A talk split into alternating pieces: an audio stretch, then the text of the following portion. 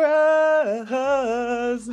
What's going on, guys? My name is Tony Curtis. I am one half of the uh, Bruh Meets World hosting council just wanted to hop on here to give you guys a, a few updates about our podcast. Um, the last few weeks have been a little crazy. so first and foremost, thank you guys for your support. Thank you guys for just being there with us as as we're trying to figure this out. Um, you know, we had to take a few weeks off to focus on our jobs outside of the podcast, um, but we appreciate you guys being patient. Um, you know, we're we're trying some new things this season, switching to a video podcast and it's definitely been like a learning opportunity for us. Um, you know, the, some things have definitely been complicated. So, you know, we're, we're growing and we're learning and we appreciate you guys, you know, hanging in there with us while we work out the kinks and as we try to grow our podcast. So, so yes, we've been a little off, but don't worry because the next few episodes are going to be so good, you guys. Like, we're discussing some of the most memorable episodes of the series, and we have some great guests uh, included in these episodes, including in this episode. Um, we teamed up with the ladies from the Melanin Marvels to discuss uh, the introduction of Sean and Angela's relationship to the the Boy Meets World universe. You know, this was originally released as a two-parter, the Sean and Angela episode. You had Dear Donna Karan, which was the first part, and then you had Chasing Angela, which was the second part. And um, we were very ambitious. We wanted to try to cover both of these episodes in a single podcast. But guys, you know us. We we get into it. The conversation just started flowing, and it ended up being a pretty long conversation. So we're we're deciding now to, to cut it into two episodes, which is why I'm on here. Uh, we're doing things a little bit different just because we're we're cutting it up in post. So I'm on here just to let you guys know what's up. Um, this is gonna have kind of an abrupt ending. I'm gonna hop back on and, and, and close it out. But um, yeah, if you notice that things are a little different, that's that's the reason why. So I'm not gonna waste any more time. Me and Siege are gonna be talking with the Melanin Marvels about Dear Donna Karan, the introduction of Sean and Angela. Yeah, stay tuned.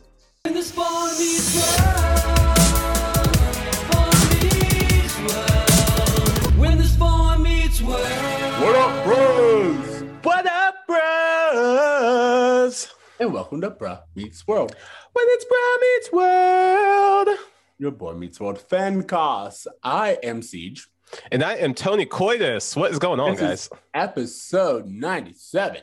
Um, we have an announcement to make. Well, we have a few announcements to make. One, as always, to thank you guys for listening to us on TikTok, Instagram, getting back. We are really enjoying the camaraderie. We're enjoying the dialogue. And uh, you guys have been submitting us questions that we have to get back to you and answer. But before we do that, we have a very special episode um, we are going to do a two-parter, so two episodes in one. And while we're doing that, we have very special guests um, that would like to join us, and we'll let them introduce themselves. I'm Anika. I'm Divi, and we are both hosts from the podcast The Melanin Marvels. Um, just uh, so everybody kind of knows what our podcast is about, um, we mostly focus on BIPOC superheroes, um, all the different projects that are coming out now, um, projects from the past. Um, so check us out. We're on Instagram. Uh, we also uh, have it on Spotify and Apple Podcasts, Anika. Google podcast. Google Podcast. I'm not good with Waiting- social media stuff, but Apple will get you that, like, like. It, it's good when you got Apple as well. Not that we don't love our Spotify listeners. You guys keep us down, so we appreciate it. um, so, what is the relationship that the two of you have with Boy Meets World, if we may ask?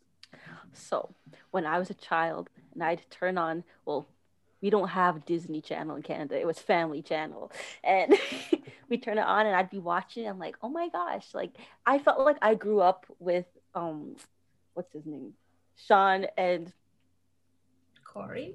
Corey. Yes, I, I'm I'm bad with names. You're good. but yes and then i yeah i just i just felt like i grew up with them i haven't really watched girl meets world can't lie we But- have some mixed feelings about that. I've watched i can it, imagine and I am he Siege is a Girl Meets World apologist. I am I am. I am. Like, It, it didn't it didn't usually don't satisfy anything for me and I didn't stick with it. but yeah and then like I really liked when Angela came in because I, as a little girl, it's like representation. This Yes. is so great. Yes, absolutely. uh, Divi? Okay, to be honest, I did not watch Boy Meets World at all when I was younger, and I don't know why. It was not. I don't. I don't. I just. I just didn't watch any of it, and I honestly think I. I kind of tried to watch it when Girl Meets World like was a thing because I was like, hey, like maybe I should. Everyone's talking about this. Um, my my brothers did watch it a lot though, so that's that's what it is for me.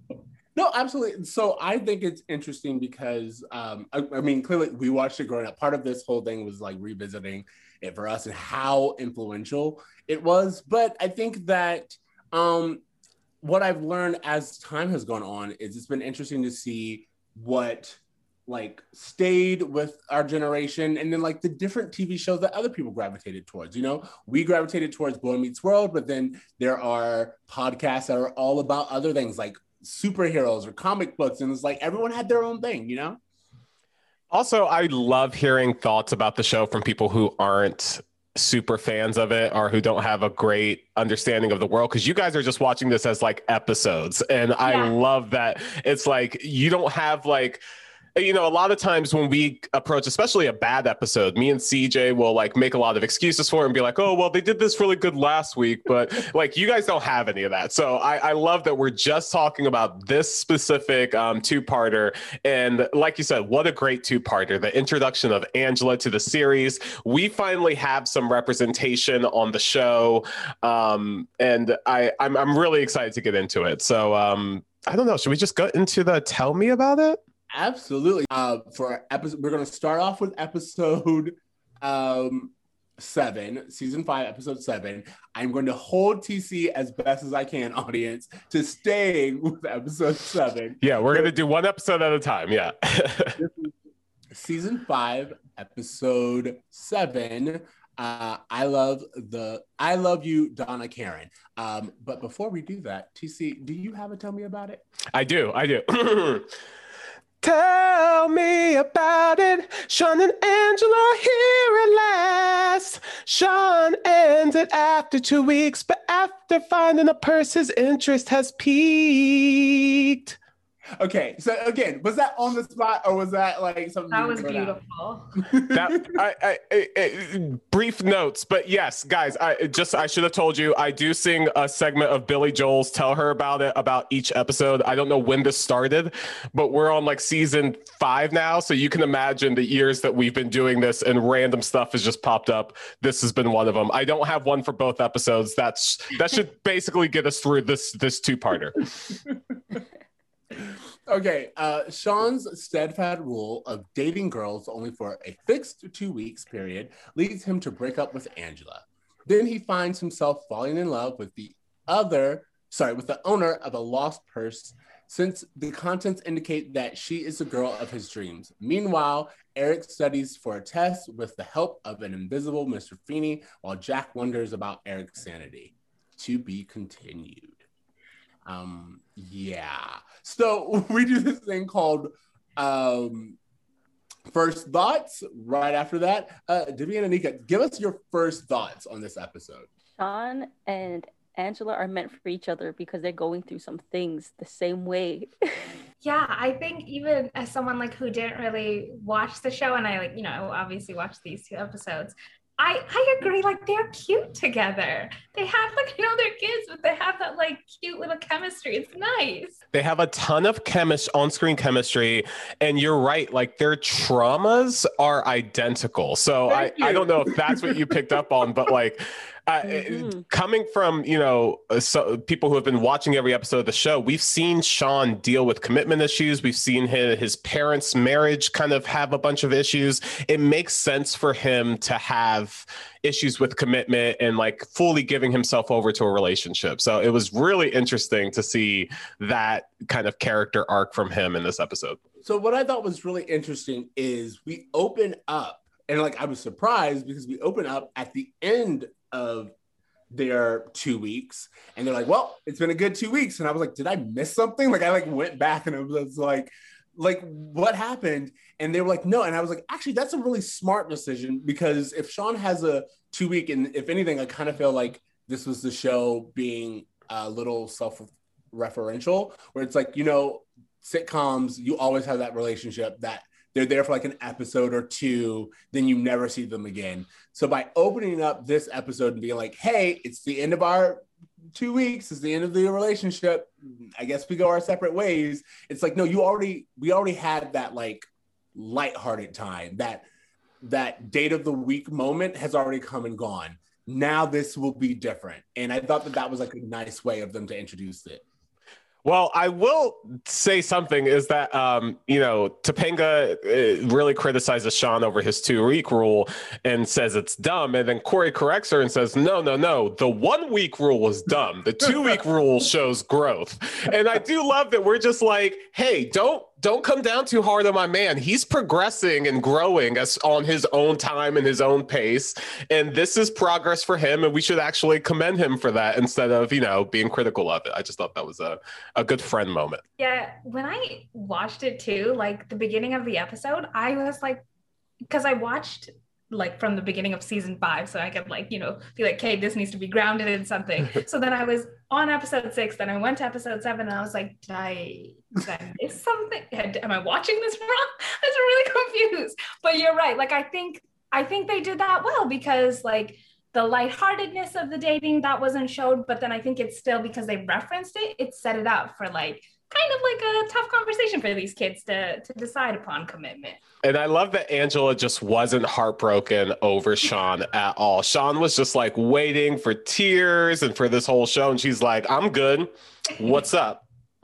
You you you done with this? I gotta go. I got plans. I got other dudes to date. So peace." She's on the same like wavelength as him. Like, okay, two weeks is over. Next. Yeah, yeah, right. It was a thank you next type situation. And Sean was like, You're taking this so well. And she was like, What else? Like, like, what else am I supposed to do? You're just we agreed dude. upon like, this. Good for her, honestly. Good for her.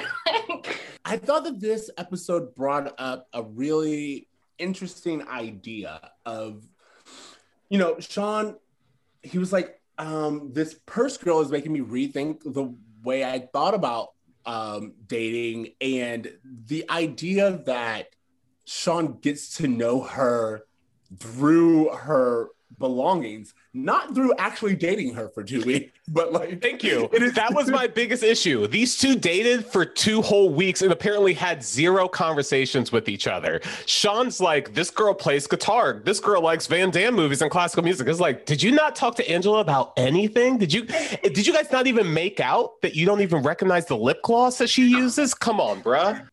He goes through a lot of lip gloss. Oh man, it, it was the lip gloss specifically that they kept bringing up as like Topanga noticed it as soon as Corey had it, and so I was like, oh, so this lip gloss is something that Sean would have noticed if he kissed Angela. Just, hmm, I don't know. I feel like even if they didn't make out, like you would smell the lip gloss, would you not? Yeah, it's like they had to like we've seen Sean on dates where they he only makes out and I'm like, "Oh, okay, maybe he only made out with Angela." And so like they didn't get to talk about favorite music or favorite movies, although all that shit seems like basic first date conversations. Corey was like putting it on himself. But I bet you if it was Corey's lip gloss, Sean would Sean would would know. Uh-oh. Good point. They've been together for 15 years. That's the, to the say- strongest committed relationship line. Sean's ever had. I did really enjoy that part. Like usually we, we talk about like the dynamic and uh this is like one of the earliest examples, especially I'll say in in our lives of like the bromance of like two men who are comfortable being around each other. It's platonic, but also there's this intimacy there. And the idea of being like uh, like also for me it it raises friendship to the equal level of a relationship, which is really important. And the idea of like, what are you talking about? I have commitment issues. I've been with Corey for 15 years. And what's even great is he was like, Yeah, you put in the work for that. Yeah. not easy. And I was like, you know what? Like, I like that. It's not like they were like, oh, we've just been friends, we've been hanging out. I was like, no, this was work. We had things to work through. Yeah. Um, I also you bring up a great point about how you know Sean was dating for two weeks and didn't get to know Angela at all. But it's not too it's not until he's able to rummage through her personal belongings that he realizes there's things he likes about her.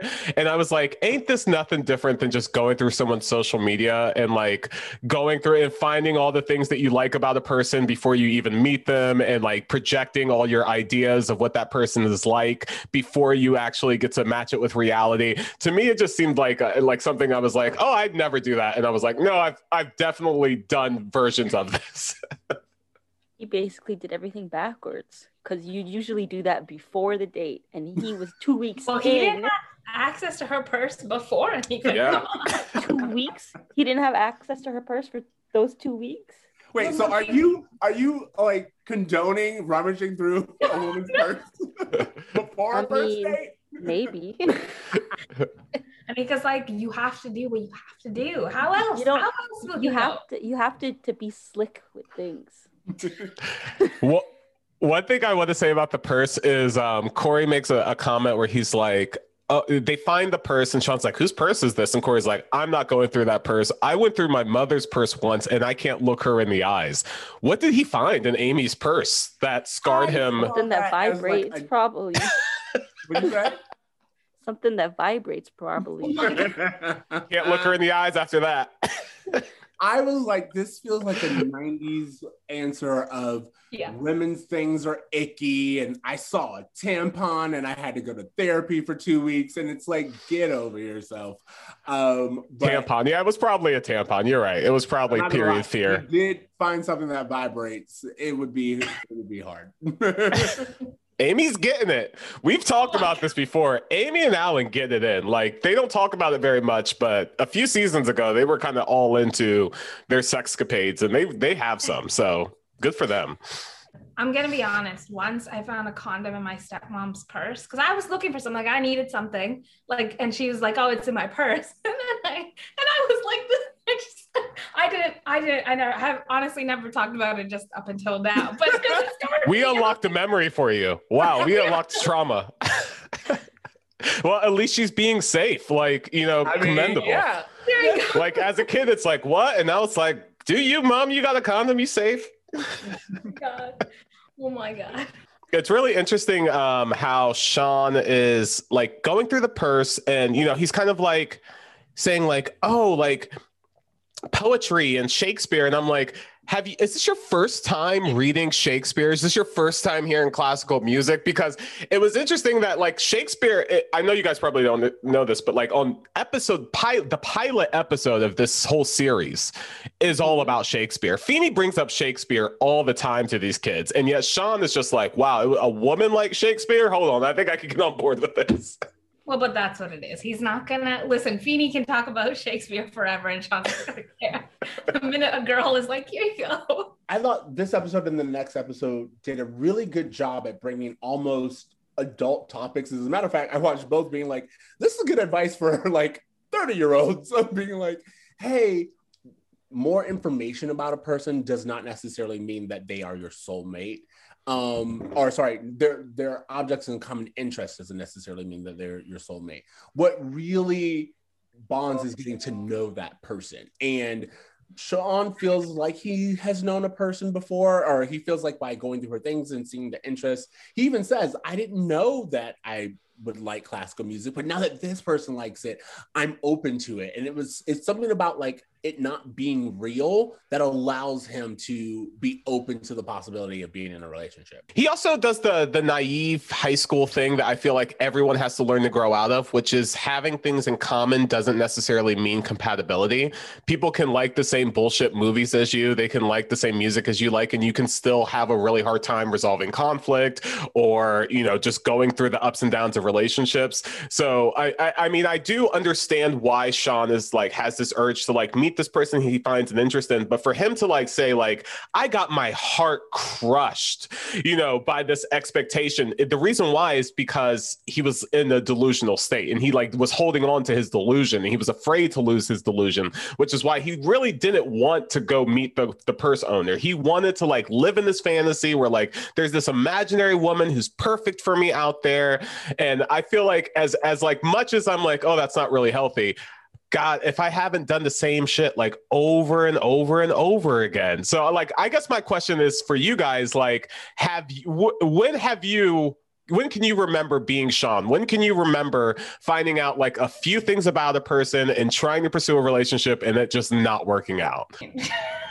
yeah, okay, two two things. I think finding out a few things about a person and then like in your mind then Yeah. making this like scenario that now everything's going to be perfect. You probably not even really interacted with this person but somehow they are perfect and this is this is going to be something. And then also you know you're finding out a few things you think that's enough for like a full relationship and it just going terribly, terribly long, wrong, but you hold on because you're like, but no, it was perfect in my head. it, it would be one of the two things either you make something out to be something that it's not or you let somebody get away with a lot more than Mm. because like you're not you don't know your own worth or you like if it was a friend you would tell your friend like that doesn't slide like you have to let him go but for yourself it's like hmm, i think i can i'll just give him one more chance one more chance That's so It true sounds like because you guys have uh, experience some things like like, like and, and, and again that's like I think we've all been there, especially with dating, as you were saying. This idea of um, I used to do um, the romanticizing someone's potential. Oh, like, oh, if you actually ever get your stuff together, man, will you be a great boyfriend? And they're like, we're like not dating. And I was, oh, my bad. So like, you know, it's like this idea of yeah, really putting it all on the other person and not assessing, as uh, Anika was saying, either your own self worth or um, what that person's actually telling you in the moment. it's crazy because um, you know Sean is finding all these things that he like is loving about this girl. Yet he was with her for two whole weeks and didn't see it. And I thought the psychology of like. You know, so both him and Angela have this like deep fear of commitment. So the idea that something seems perfect when he's not like looking in the eyes of like all of the trauma he has to overcome and, you know, not being faced with that harsh reality of like being in a relationship when he can just be in love, which is just a fat infatuation, by the way. The whole two part episode is Corey encouraging infatuation and saying, no, that's love, when really there is a distinct difference between the two. Um, maybe that's more of a second episode talk. I apologize. You called me. I, I went ahead. Um, but it, it did just seem odd. Uh, well, not really odd. I guess it makes sense when you consider that both of them had this fear of commitment that maybe they didn't dive too deep on their relationships on their uh, uh, during their one-on-one dates. Maybe they kept it really surface level, and it wasn't until afterwards when they weren't trying to impress the other person that they were able to kind of see each other a little bit more clearly. That like period when he has the purse and he's like, he's in love with her. Like, I think that's like a very teenager thing to do. You want to remain in like this nice like period where you think you're like in love with someone. And so you'd rather be in that than actually go and talk to them about it. Because this is nice. This is a nice feeling. And like he said, he didn't want to be rejected. And I think we can all like relate to that, especially at that age. We also like a forced thing because when you're a teenager and everybody is in a relationship or everybody's Oh, yeah. doing whatever, you're just like, well, like I need to find someone. I can't be alone because like It- Sean is never alone.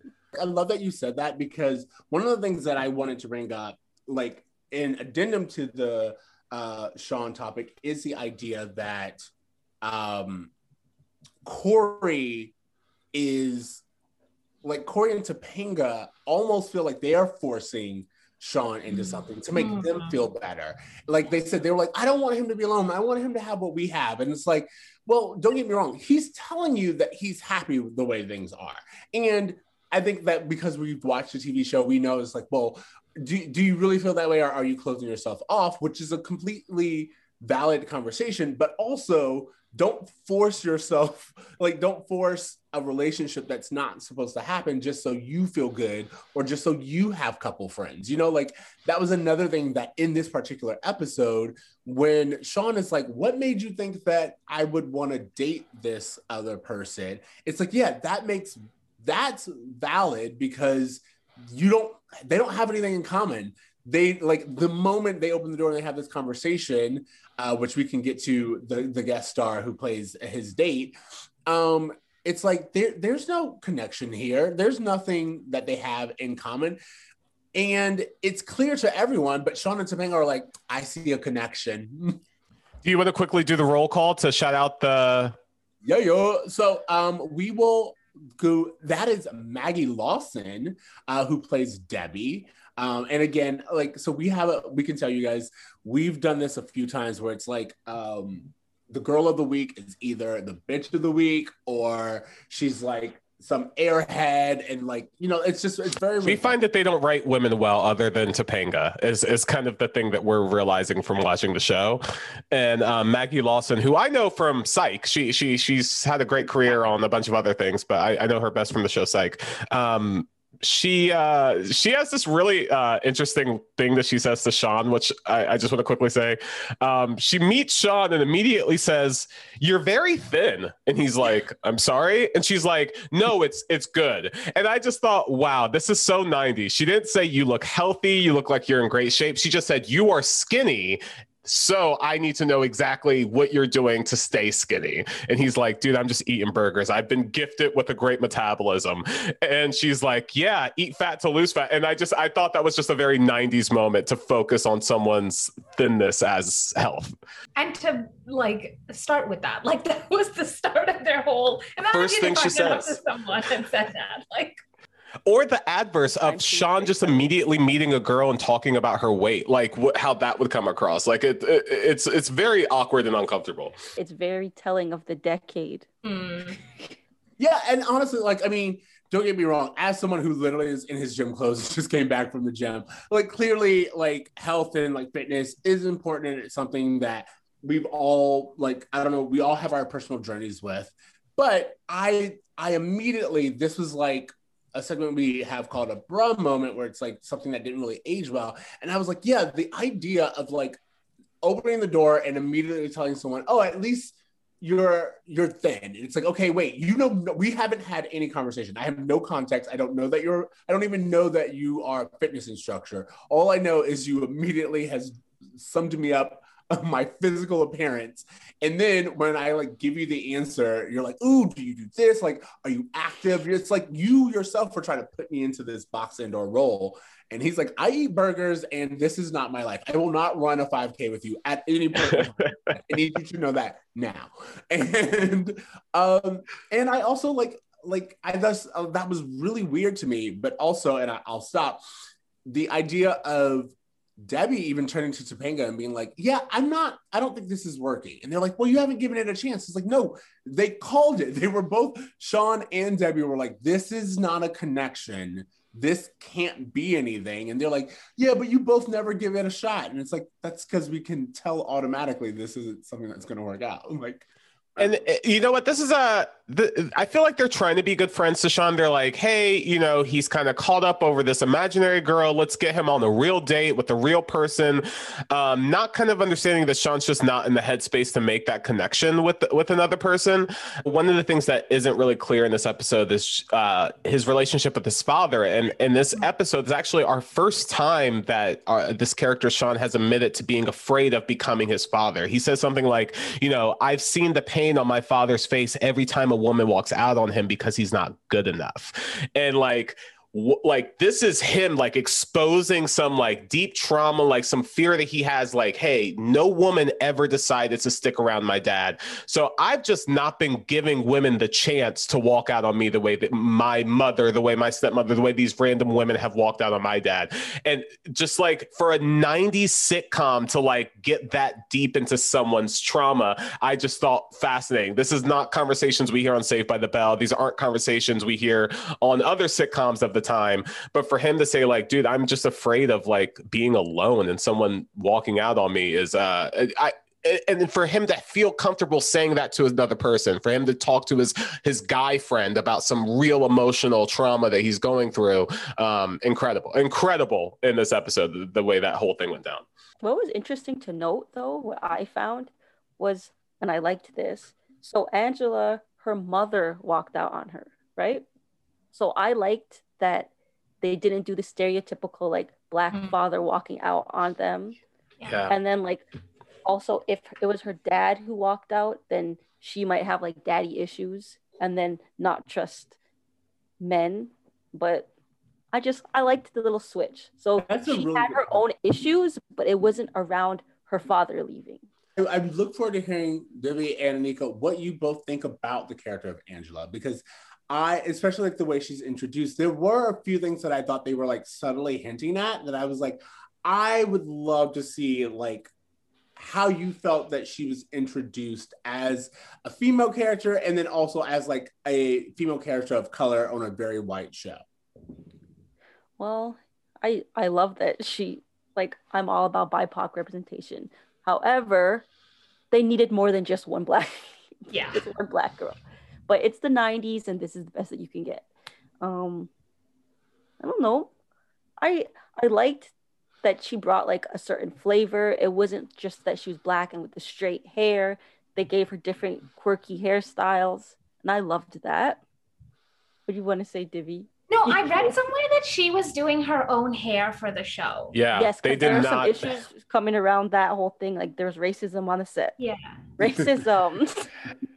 So yeah, there's been a lot of discussions about uh, what uh, Angela kind of experienced on set from other co-stars and from the crew, and and it, it- I, I think what I've gathered from hearing interviews and stuff is that it's it was a, a lot of microaggressions, like a lot of just microaggressions that just kind of built up that I feel like all people of color can kind of relate to. You're like, I'm going through some racism, but I can't really explain why it's racist. Like I'm feeling it. It's not apparent. No one's wearing sheets. No one's burning crosses on my yard. But there's just something like a little racist about the vibe of this. And, you know, her having to do her own hair, little comments that she maybe overheard people making jokes about her hair or something else on set kind of led her to feeling that way. Um, but uh, one of the things that we learned recently was that by hi- uh, by having Angela be on the show, the show actually went ahead and hired a black female writer to join the show. So, and in fact, they were one of the few shows in the 1990s to have a black female writer. Um, due to a bunch of Jewish white guys just being like, "Hey, we don't know how to write for this girl." Um, so, like, it, it is like the tokenism of her being the only one is something that, like, ugh, I wish we could do better than this. But you know, baby steps by having you know a, a woman of color in the writers' room to actually give ideas on how she should be portrayed. You know what, too? Like, you're right. We talk about writers like all the time on our podcast too, and for it to be the '90s and they had a black female writer, like that—that's a big deal. That's a huge deal.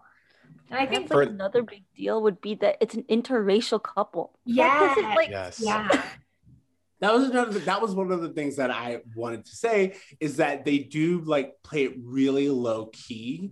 Um, well, like like it's just it's very casual. It's very normal. It's not like ever brought up, and not saying that it should be or that it should be like a very special episode where Sean dates a black chick, you know. But it is something to where they for it to be an interracial couple, it is played as again not oh Sean is interested in this black girl. Sean has already dated this black girl. Again, it's like by opening up with them having already been dating, it kind of is like this is so normalized that you don't even need to see the intro. You know what I mean? It's like, yeah, Yeah. that happened. And it was something Sean dates women of all colors. And I thought that was interesting. But I also was like, it, it's kind of like a, dub, a double-edged sword in the fact that we also at least in the first episode don't get to know angela ourselves we get to see angela through sean's eyes through her objects you know what i mean so it's like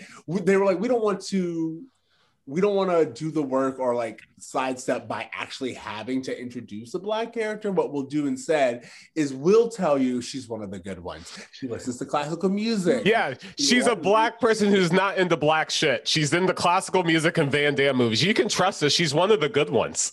Exactly. That's, That's what it that's kind like. of the vibe I got. it felt like when um like when Motown singers would release an album in the 60s and they would put white people on the on the cover art. It was like, hey, we want you to fall in love with this character, but we don't want to tell you who it is just yet. And it was like, I, I mean, if you have to play this game, that's fine. But it felt like something like, hey, he's we want this to be a serious girlfriend for Angela for for Sean. This isn't just a girl of the week.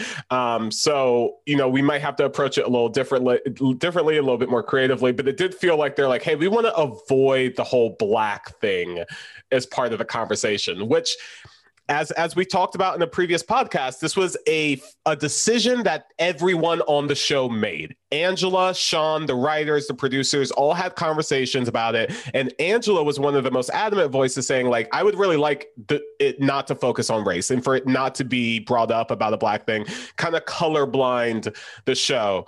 Um, what do you what? Uh, how do you feel about the idea of color blindness and do you think they should have kind of acknowledged um, race a little bit because throughout the entirety of the show um, going forward it's never really brought up. And so maybe not the first episode but it it never comes back. And so i, I would be interested to see what what everyone thinks about that. I think they should have brought it up at least a little bit because in real life, okay, yeah, like you you have your friends and stuff and race doesn't have to be a big thing, but they there are instances where race is a thing. It could be like it could be like a simple mixed group like two black people and like one non-black person and then it's like the two black people are speaking of an experience that only they have experienced. That it could have been something as simple as that. I think I just want to point out. I, I I'm sorry, you were making that point, and I I the Susie Carmichael on your shirt, and I couldn't help Yeah. but think like, what a great example of like acknowledging race without making it about like a race issue. Like she was able to celebrate Kwanzaa, and she was able to like have these moments where it's like, hey, my culture and my like background are really important to me, but it's not the entirety of the show or who I am or my relationship Yeah. with these characters. And that's we get more from that cartoon character than we get from Angela. So uh, your shirt just made me think of that. true. Um, also, I was gonna say, like, even in the later seasons, like when they get older, like when you go out into the world in the 90s, if you were an interracial couple, you're gonna honestly, even now, if I go to certain spaces and like a couple years ago, I was I was dating a white boy, they're gonna stare at me. Like because I am the only brown person in the entire space. So in the 90s, I'm sure it was much worse, especially for black for a black person dating a white person. I, I- I think especially when they got older, they could have they, they could have talked about it a little because I'm sure it impacted interracial couples deeply. also also the difference would be that the black girl white boy you see a lot of black boy white Mhm. girl Yes. Yeah. Yeah, and so like I, I love that you guys said that because yeah, when I was watching this, I I think that as as time goes by, we get better at it. The '90s was trying to do this whole we don't see race Yeah. situation, and you're like, okay, but like race exists, and if you like again by going through all of her stuff and not having one thing, like it's it's a little TV magic to be like, okay, well, we didn't want to have like I don't know, uh, pink lotion in the back, you know, like something to where it's like they could easily identify. It's like, well, by process of elimination, uh, there was a hot comb and some barrettes or what, you know, whatever. Yeah. There's Um, there's cocoa butter in the put some purse. We know who it belongs to. yeah, yeah, little afro like- pick yeah, Yeah. exactly.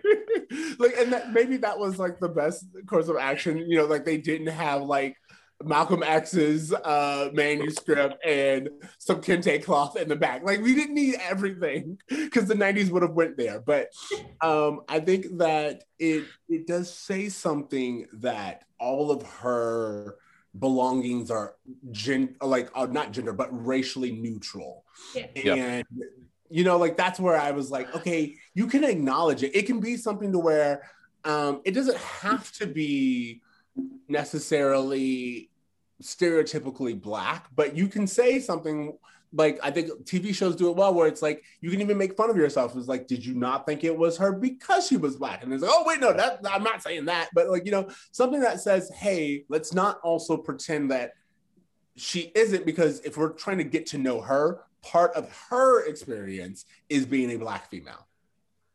Honestly, the stuff in her purse, like all it, it, it honestly it bothered me a lot because I don't even think it was racial racially neutral. I think it was like they were trying to be like kind of portray her and like the pretty soft white girl who listens Yes. to classical music and because that's what everybody loved at the time some i mean it could be argued even now and i think they did that on purpose because they wanted to be like oh this isn't like what we know to be a black girl they wanted they wanted to make her that a like kind of like a soft pretty white girl that, it bothered me a lot to be honest Basically, they wanted a black girl, but without making her black. It's yeah like she black, Yeah. but she not really black.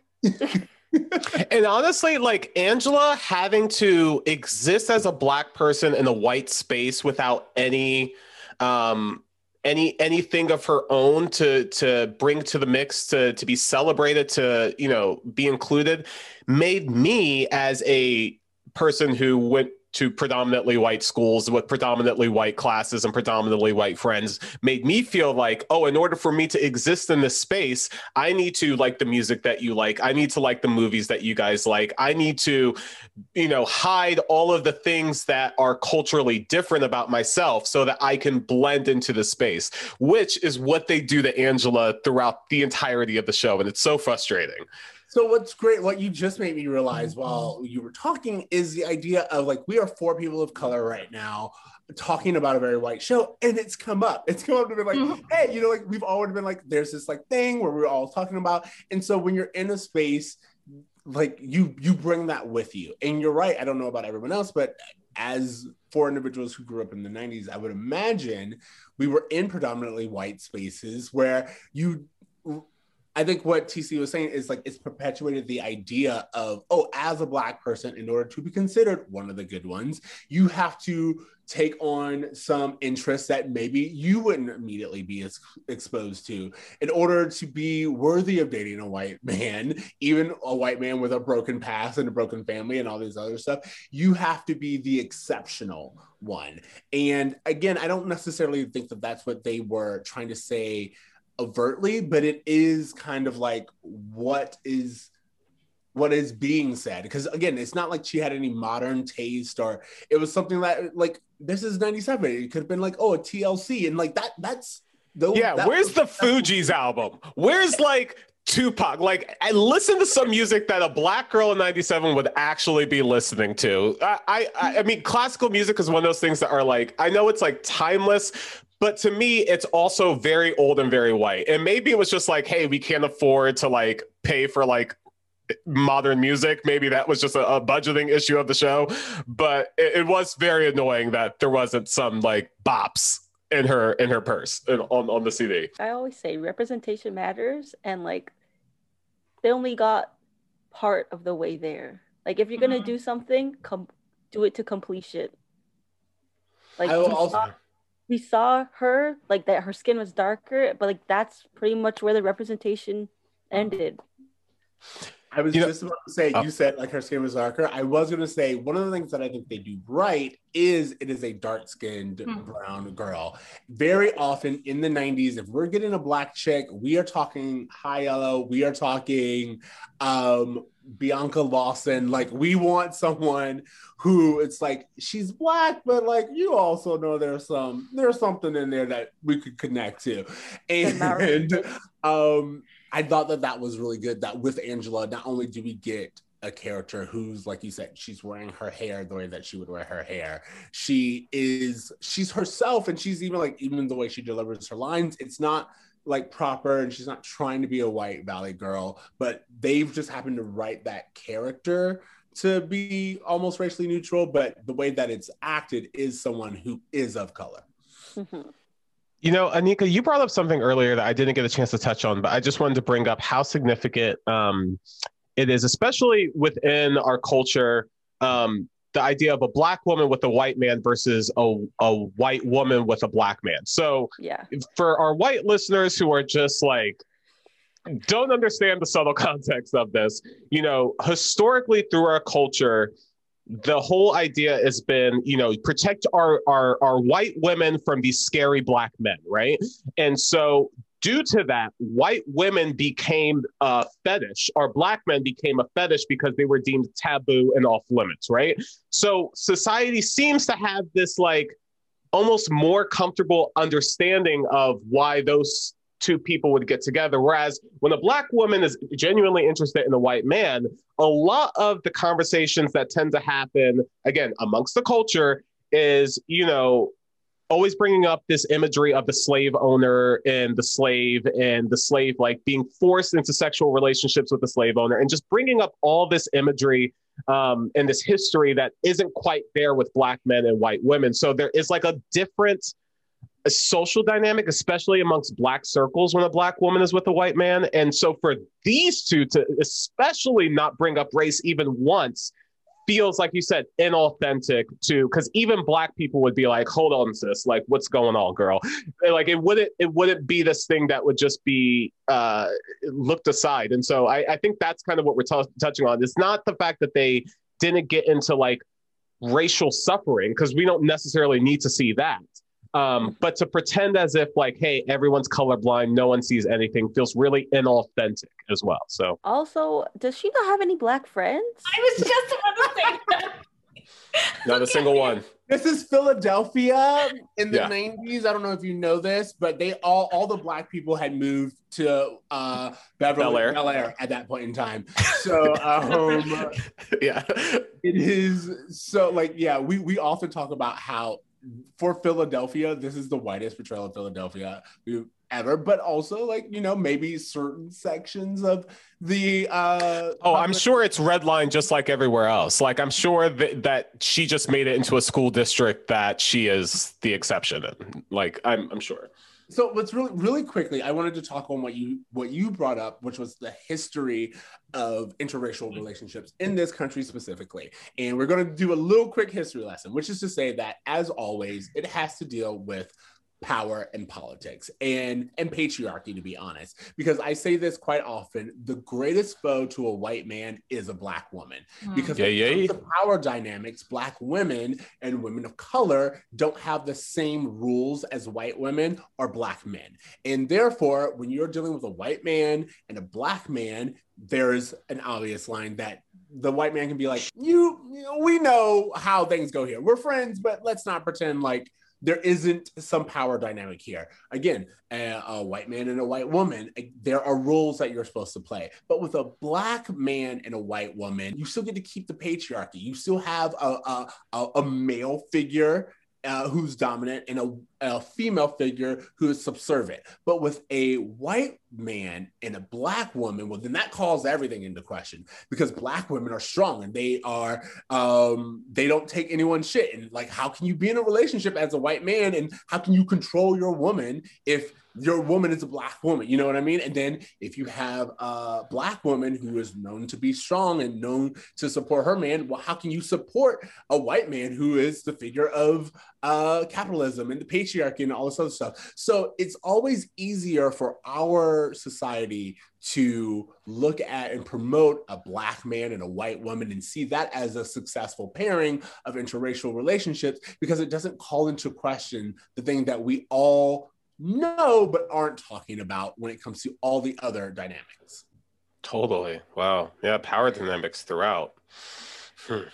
Read Bell Hooks, Ain't I a Woman? Okay, I'm done. Bell hooks, amazing, amazing.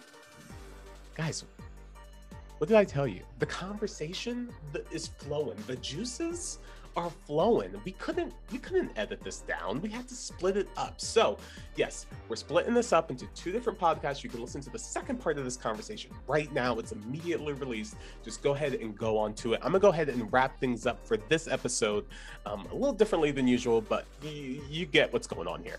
Um, you can find Debbie and Anika at the Marvelous Marvels podcast. You can find Marvelous Marvels podcast where podcasts are typically found. Um, you can also find them on their social media. You can find us at social media at Bruh Meets World, Insta, Facebook, TikTok, Twitter. We, we, we out there. We're doing it.